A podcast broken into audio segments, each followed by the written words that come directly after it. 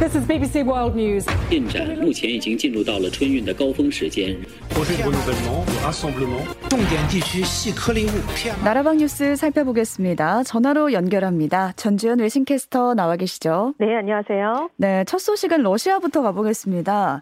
푸틴 러시아 대통령이 예비군 동원령을 발표했다. 이 소식 어제 전해드린 바 있는데 이 동원령이 발표되니까 해외로 탈출하려는 러시아인들이 늘고 있다고요. 그렇습니다. 예비군 소집 대상이 되는 남성들에게 러시아를 떠나는 게 허용되지 않을 것이다라는 우려가 커지면서 21일 하루 동안 러시아 동부 국경을 통해서 핀란드로 향한 러시아인이 4,800여 명에 달했는데요. 네. 이 숫자가 일주일 전보다 50% 이상 늘어난 그런 숫자입니다. 음. 또 러시아인들이 무비자로 입국이 가능한 튀르키예와 아르메니아, 우즈베키스탄, 또 아제르바이잔 등으로 향 하는 모스크바 출발 항공편은 매진됐고요.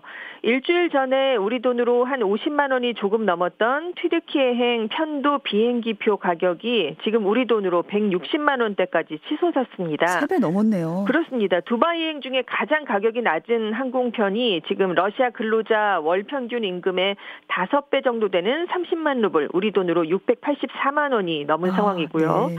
지금 워싱턴 포스트에 따르면 35세 미만 예비역에 해당하는 러시아 남성 대부분이 이미 징집 통지서를 받은 것으로 알려졌는데요. 음.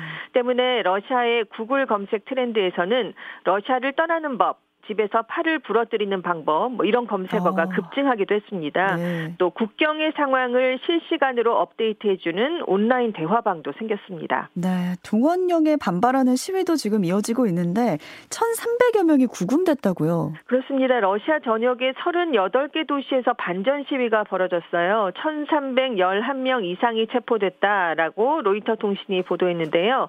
모스크바와 상트페테르부르크에서만 500명 이상이 구금됐습니다.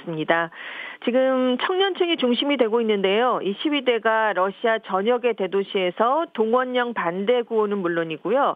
우크라이나 전쟁 반대를 외치면서 시위를 이어가고 있습니다. 네. 그래서 로이터 통신은 이번 시위가 2월에 우크라이나 침공이 시작된 이래 전국적 차원에서 벌어진 첫 번째 반전 시위다 이렇게 보도를 했고요. 지금 러시아 정부는 시위에 참여하거나 참여를 권유하면 최대 15년형을 받을 수 있다라고 경 고를 하고 있습니다. 그렇지만 시위는 확산될 조짐을 보이고 있고요. 또 동원령에 반대하는 청원까지 등장해서 이미 30만 명 이상이 동의를 했습니다. 음. 그래서 전쟁이 지금 장기화되는 가운데서도 우크라이나 침공을 계속해서 지지하던 러시아 국민들도 이제는 점점 푸틴 대통령에게 등을 돌리고 있다라는 분석도 나오고 있고요. 네. 한편 러시아 곳곳에서 동원령에 항의하는 시위가 잇따르면서 블라디보스톡 주재 한국 총영 사관이 교민들을 대상으로 외출할 때는 꼭 여권을 지참하고 신변 안전에 유의해달라고 긴급 공지를 발표했습니다. 네, 이제는 푸틴이 국민과의 전쟁을 벌이고 있는 게 아닌가 싶은데 이런 시위를 좀 전쟁을 끝내라는 경고로 듣길 바랍니다. 이란에서는 히잡을 착용하지 않았다는 이유로 20대 여성이 구금됐다가 사망한 사건을 계기로 항의 시위가 이란 전역에서 이어지고 있는데요. 경찰이 시위대를 향해서 발포를 하면서 사망자가 나왔다고요? 그렇습니다. 17일에 숨진 이 마흐사 아미니의 고향인 쿠르디스탄에서 시위가 시작이 됐는데요.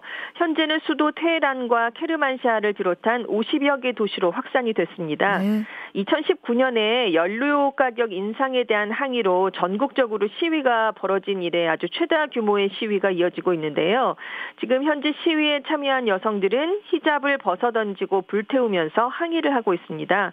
그런데 경찰이 총과 최루탄 등으로 강경 대응에 나서니까 시위대가 정부 건물에 불을 붙이는 등 시위가 격화되는 모습인데요. 음. 치안 당국이 시위대를 향해 발포하면서 현재까지 16살 청소년을 포함해서 공식적으로 모두 17명이 숨졌다라고 AFP 통신이 전했습니다. 이건 이란 당국이 발표할 수치일 뿐이고요. 노르웨이 소재 비정부기구 이란 인권위원회는 지난 엿새 동안 민간인이 최소 31명이 사망했다 이렇게 얘기를 하기도 했습니다. 음.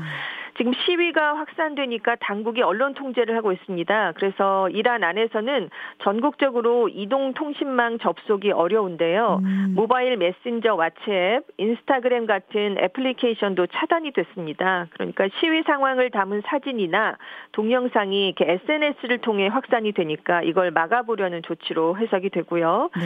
지금 이란의 인권단체와 시민단체는 이 인터넷 접속 제한 조치가 무령 유혈 진압의 전조일 수 있다라고 우려를 하고 있어요. 왜냐하면 2019년에 전국적인 시위가 있었을 때도 당국이 인터넷을 먼저 차단을 한 뒤에 본격적으로 강제 진압에 나섰기 때문입니다. 그런데 당시에는 당국의 강경 진압으로 1,500여 명이 사망했던 적이 있습니다. 네.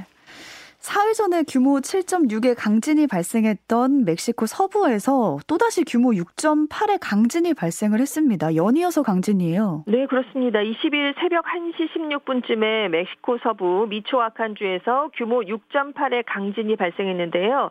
진앙이 미초아칸주 우루아판시에서 남남 서쪽으로 110km 지점이었습니다. 이곳이 수도 멕시코시티를 기준으로 서쪽으로 410km 떨어진 곳이었는데요. 강한 흔들림이 수도 멕시코시티를 비롯해서 중부 지역에서 주로 감지됐습니다. 지금 당국이 멕시코시티에서만 최소 2명이 사망했다라는 발표를 내놨고요. 멕시코 국립지진청은 19일에 2명의 사망자를 냈던 규모 7.6 지진의 여진으로 보인다 이렇게 발표를 했어요. 음. 19일부터 22일 아침 8시까지 지금 1365회 여진이 측정이 됐거든요. 근데 이번 새벽에 6.8 지진이 가장 큰 규모의 여진이다. 이렇게 설명을 내놨습니다. 네.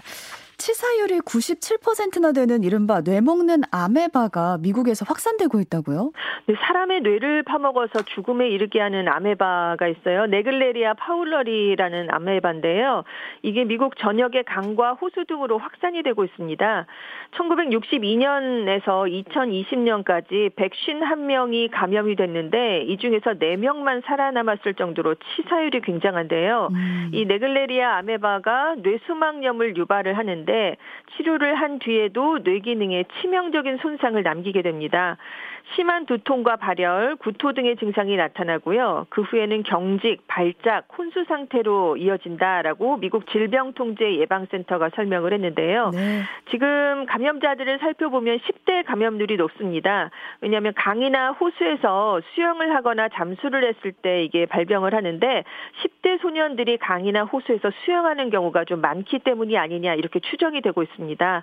지금 아직까지 확실한 예방책이 없어요. 그래서 음. 단지 콧구멍을 좁히는 클립을 사용하고 물에 들어가거나 아이의 머리를 물에 담그지 말라 정도의 방법만 있기 때문에 지금 지구 온난화 때문에 이게 갈수록 심해지고 있어서 훨씬 더 음. 문제가 심각해지고 있는 상황입니다. 네, 오늘은 여기까지 듣겠습니다. 주말 잘 보내시고요. 다음 주에는 스튜디오에서 뵙겠습니다. 전지현 외신캐스터였습니다. 고맙습니다. 네, 감사합니다.